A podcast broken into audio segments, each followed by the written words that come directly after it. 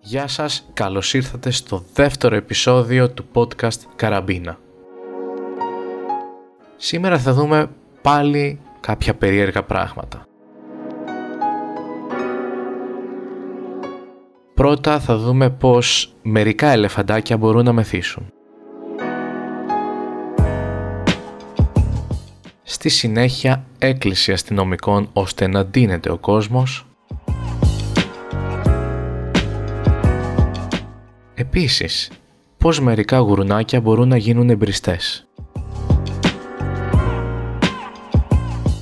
Πώς ένα live stream συνδέεται με εισβολή αστυνομικών σε comedy club. Πώς ένας μοτοσυκλετιστής κάνει 200 χιλιόμετρα για μία φρατσόλα ψωμί; Μία 93χρονη που τα τσούζει; Και πώς ένας συνταξιούχος μετατρέπεται σε πουλί του ουρανού; Τέλος, προσωπικό σχολιασμό για τις ημέρες του Πάσχα.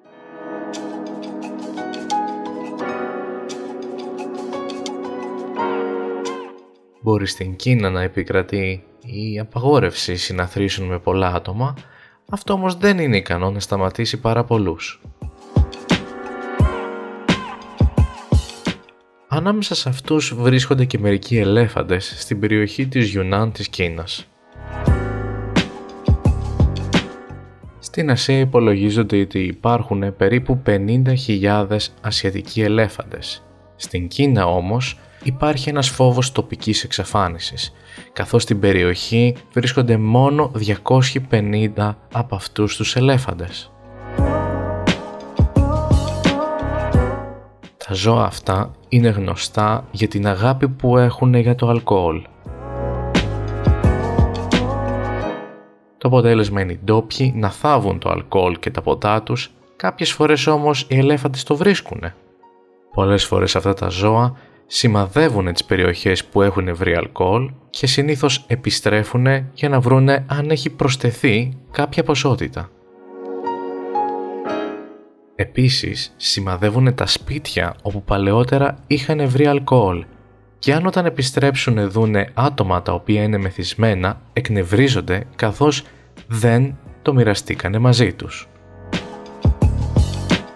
Η αδυναμία στο κρασί και συγκεκριμένα στη γλυκύτητα που μπορεί να περιέχει φάνηκε τις προηγούμενες ημέρες όταν ένα κοπάδι από ελέφαντες καθώς έκανε επιδρομή σε καλλιέργειες βρήκε με κάποιο τρόπο κρασί και συγκεκριμένα κρασί από καλαμπόκι.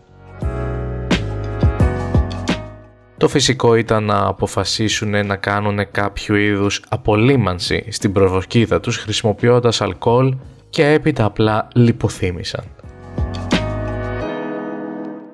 Μια φωτογραφία έχει κάνει το γύρο του Twitter και δείχνει τους μεθυσμένους ελέφαντες να είναι εξαπλωμένοι ανάσχελα σε ένα βρώμικο πανί μέσα στο πράσινο. Το θέαμα αυτό φυσικά προκάλεσε τον ενθουσιασμό πολλών ατόμων στο διαδίκτυο. Εγώ βέβαια δεν καταλαβαίνω αυτόν τον ενθουσιασμό. Έχω ξαναδεί ελέφαντες οι οποίοι είναι λιπόθυμοι. Αν κάνετε μία βόλτα στην παραλιακή της Αθήνας Κυριακή το χάραμα θα καταλάβετε τι εννοώ.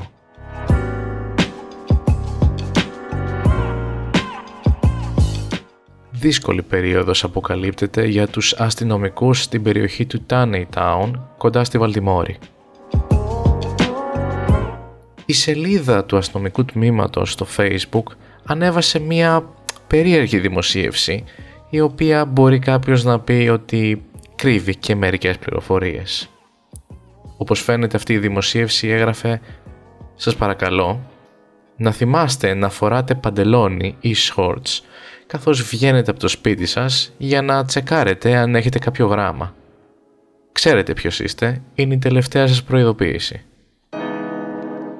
Από κάτω φυσικά ξέσπασε βροχή σχολείων με έναν άντρα να λέει «Εντάξει, μια φορά το έκανα, όλοι το έχουμε κάνει και μια κυρία ανέφερε πως θα το πεις στο σύζυγό της συγγνώμη για αυτό το οποίο χρειάστηκε να αντικρίσετε. Μία μαμά μάλιστα θα ήθελε να δώσει ένα μάθημα στο γιο της σύμφωνα με τα σχόλια. Η ίδια αναφέρει πως ο ίδιος κάθε μέρα τρέχει έξω με τα μπαξεράκια του για να παραλάβει τα πακέτα. Μία μέρα ένας γείτονας τον είδε και όπως προσέθεσε θα του δείξω αυτή τη δημοσίευση ώστε να του πω πως ήταν για εκείνον. Ο γιος της είναι 10. Εγώ πάντως αυτές τις μέρες για τα σκουπίδια, εντάξει γυμνός δεν βγαίνω έξω, βγήκα όμως σήμερα για να πάω τα σκουπίδια με μία λαδιασμένη και σοκολατένια φόρμα και ζακέτα, διότι είμαι 5 χρονών και δεν μπορώ να φάω σαν άνθρωπος.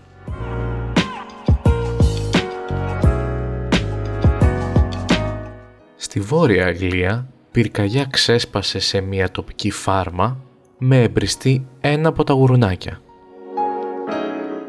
Όπως φαίνεται ο εμπριστής κατάπιε το βηματόμετρό του, το οποίο αργότερα πήρε την έξοδό του με βιολογικούς τρόπους από το εσωτερικό μέρος του ζώου.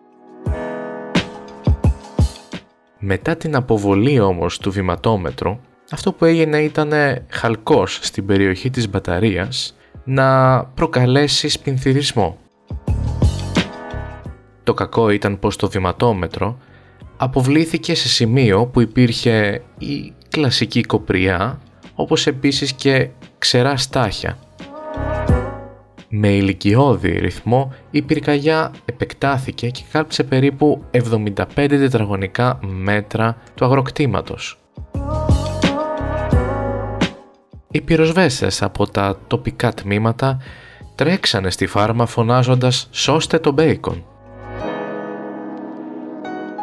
Αν εξαιρέσουμε αυτή την καθόλου vegan αναφορά, η πυρκαγιά περιορίστηκε και σύντομα έσβησε. Τα τελευταία χρόνια πάρα πολλές φορές μπαταρίες έχουν εκραγεί από κινητά έως και ηλεκτρονικά τσιγάρα, προκαλώντας εγκάβματα και κάποιες φορές ακόμα και σπασμένα κόκαλα. Για να είμαστε όμως ειλικρινείς, κάτι τέτοιο δεν είχε ξαναγίνει. Ένας συνδυασμός γουρουνιού, μπαταρίας και έκρηξης είναι κάτι που συμβαίνει μια φορά στο τόσο.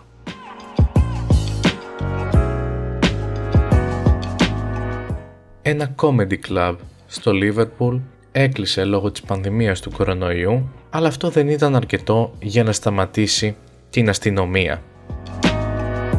Η αστυνομία εισέβαλε με 20 περίπου αστυνομικούς καθώς κάποιος θεατής της ζωντανής μετάδοσης θεώρησε πως το live stream το οποίο μεταδιδόταν εκείνη τη στιγμή ήταν ζωντανό και όχι πλάνα αρχείου.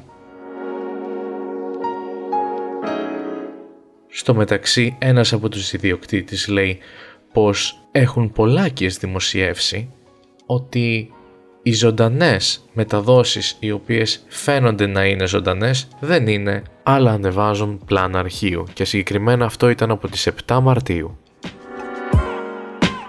Ο ίδιος ειδοποιήθηκε από έναν συνειδιοκτήτη και αδερφό του και δυσκολεύτηκε να το πιστέψει μέχρι που τον ειδοποίησε και το γειτονικό παντοπολείο, το οποίο είπε ότι αστυνομικοί έχουν εμφανιστεί έξω από το κλαμπ.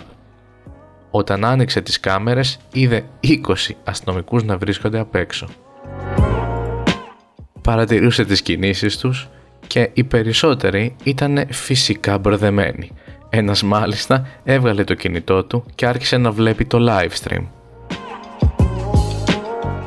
Πρέπει κάποια στιγμή να συζητήσουμε για αυτούς τους ανθρώπους που δεν κάνουν καν τον κόπο να κοιτάξουν δημοσιεύσεις και γενικότερα το προφίλ γύρω από κάποια πράγματα, είτε ανθρώπους, είτε εταιρείες, είτε επιχειρήσεις, είτε οργανώσεις, είτε τον πλανήτη Άρη. Επειδή κάτι φαίνεται, δεν σημαίνει και πως είναι. Πραγματικά, αν ψηφίζετε, σταματήστε.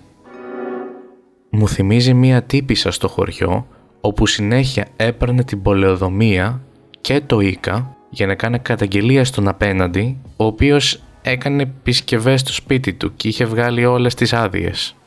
και συνέχισε να παίρνει και αυτοί έρχονταν αναγκαστικά.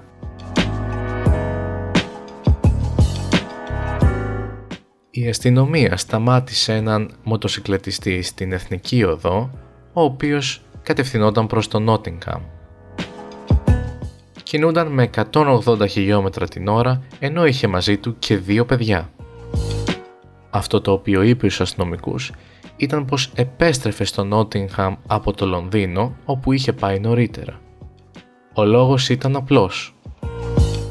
Είχε πάει για να αγοράσει φτηνότερο ψωμί, καθώς η φρατζόλα στο Λονδίνο κοστίζει μία λίρα λιγότερο από ό,τι στο Νότιγχαμ.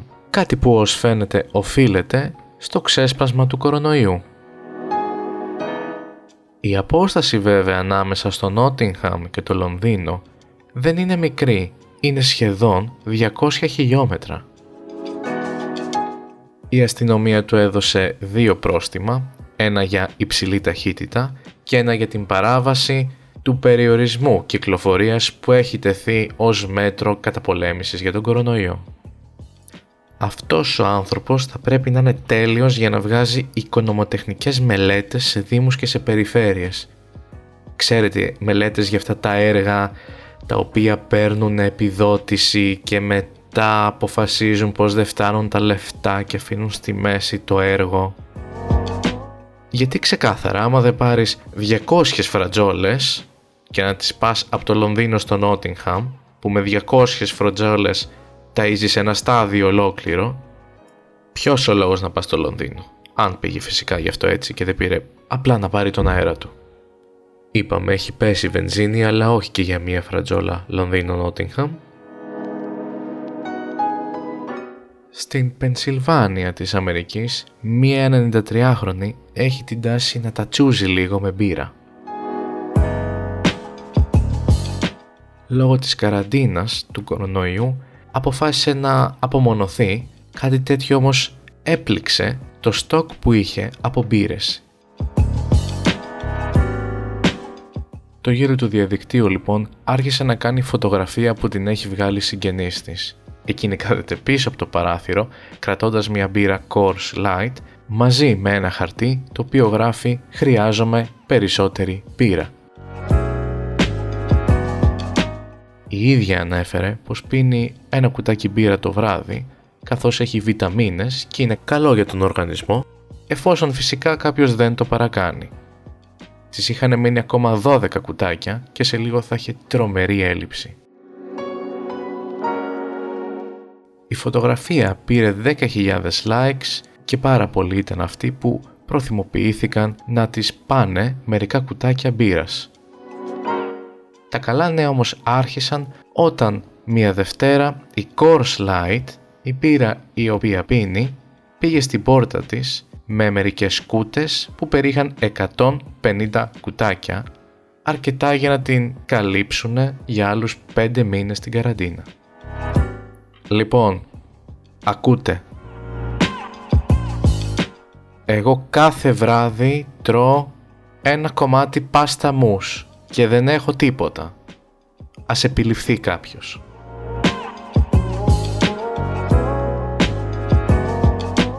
Κατά τη διάρκεια της ζωής μας, όλοι οι άνθρωποι έχουμε κάποιους στόχους και επιθυμίες. Έτσι λοιπόν είχε και ένας συνταξιούχος 64χρονος, ο οποίος ήθελε ένα δώρο συνταξιοδότησης. Το δώρο ήταν βόλτα με ένα πολεμικό αεροσκάφος 70 εκατομμυρίων λιρών. Κάτι τέτοιο βέβαια θα σου μείνει αξέχαστο ειδικά εάν κατά λάθος τραβήξεις το μοχλό εκτόξευσης. Σύμφωνα με την αναφορά του συμβάντος, ο 64χρονος δεν είχε εκφράσει κάποια επιθυμία να πάρει μέρος σε μια τέτοιου είδους πτήση. Το συμβάν έλαβε μέρος σε μια αεροπορική βάση της βορειοδυτικής Γαλλίας πάνω σε ένα αεροσκάφος Dassault Rafale B καθώς το αεροσκάφος άρχισε να παίρνει απότομα ύψος, ήθελε από κάπου να γραπωθεί. Το θέμα είναι πως εκείνος πιάστηκε από το μοχλό εκτείναξης.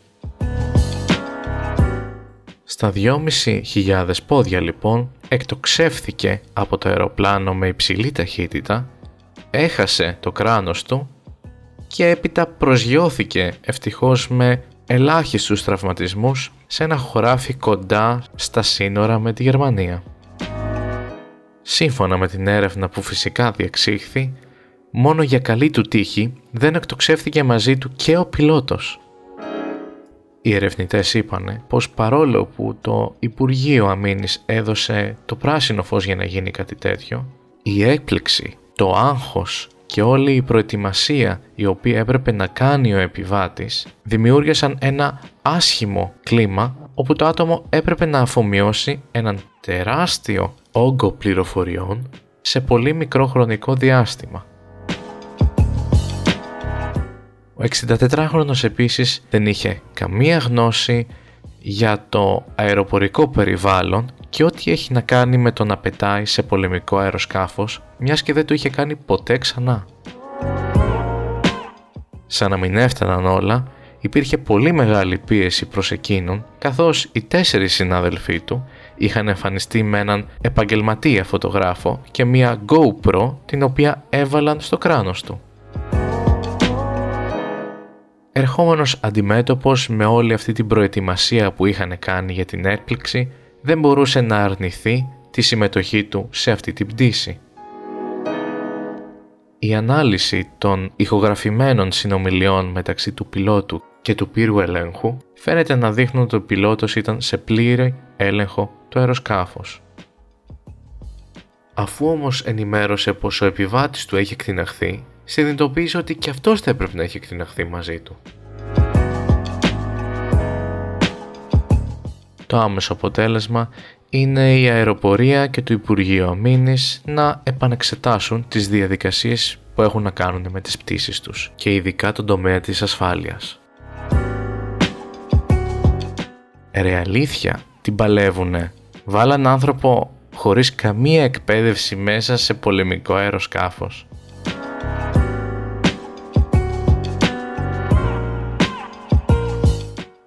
Για προσωπικό σχολιασμό, αυτή την εβδομάδα είχα κανονίσει κάτι άλλο, αλλά επειδή θα ήταν λίγο σκληρό και θα ήθελα να περάσει λιγάκι ο καιρός, θα το αφήσουμε για άλλη στιγμή. Πάμε λοιπόν στο γενικότερο σχολιασμό για αυτές τις εορτινές ημέρες.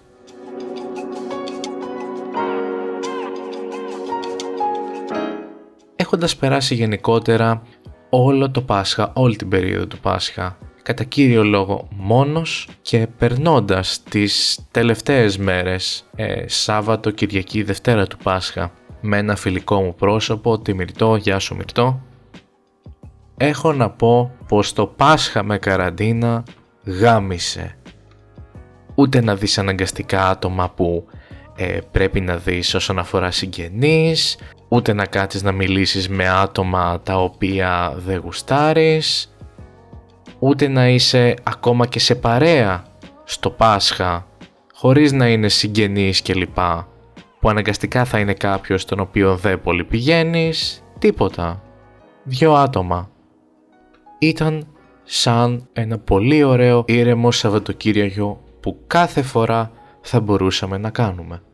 Η μόνη διαφορά είναι πως μαγειρέψαμε λίγο παραπάνω με την έννοια ότι τρώγαμε δύο μέρες αλλά OK, okay, εντάξει, πες δικαιολογείται. Όλο αυτό το τεράστιο πράγμα με 10 κιλά αρνιά μπροστά μας και όλη αυτή η φασαρία γύρω από ένα φαγητό έλειπε και ήμουνα τρομερά ευχαριστημένος μπορώ να πω. Στο μεταξύ, επειδή δεν το πολύ πάμε το αρνί, άλλος ένας λόγος, όσοι δεν πολύ πηγαίνετε το αρνί ή σας μυρίζει ή δεν μπορείτε να το φάτε κρύο γιατί ας μην κοροϊδευόμαστε, δεν τρώγεται κρύο. Ήταν ευκαιρία για να κάνεις και τις δικές σου επιλογές. Εμείς λοιπόν πήγαμε κόντρα στα κοινωνικά θέλω, τη μόδα και όλο αυτό το πράγμα που μας επιβάλλεται μετά το χαρδαλιά και φάγαμε παϊδάκια κοτόπουλο. Συγκεκριμένα τα ψήσαμε στα κάρβουνα μετά από μια εξαιρετική μαρινάδα 12 ωρών.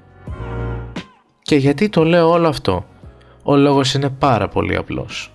Αυτό ήταν το πιο λιτό Πάσχα που έχω περάσει και ήταν και το πιο ωραίο ταυτόχρονα. δεν χρειαζόταν όλη αυτή η υπερβολή και η αναγκαστική συνάθρηση με συγκεκριμένα άτομα.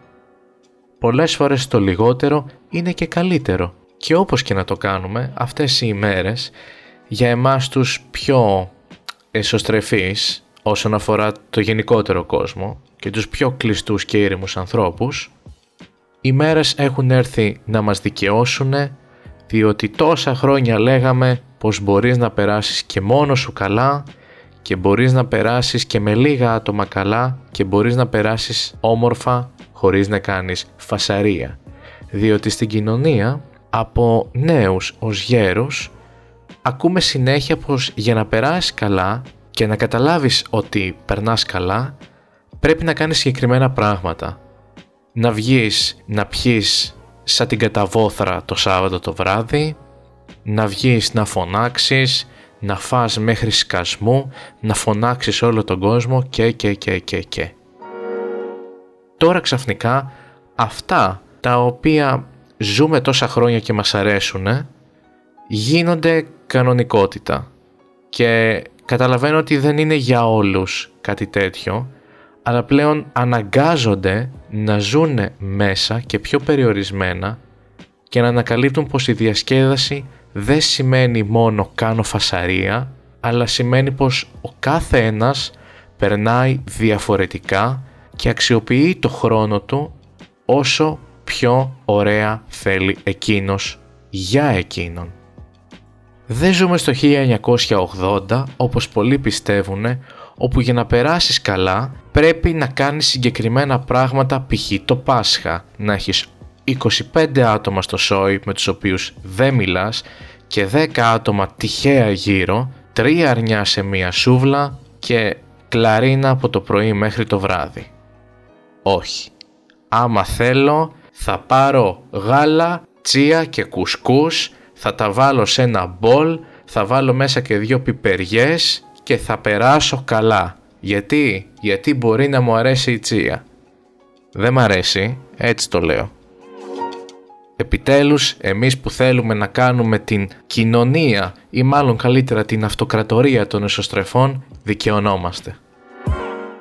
Ήμουν ο Ιγνάτιος και πάω να πάρω το σπαθί μου.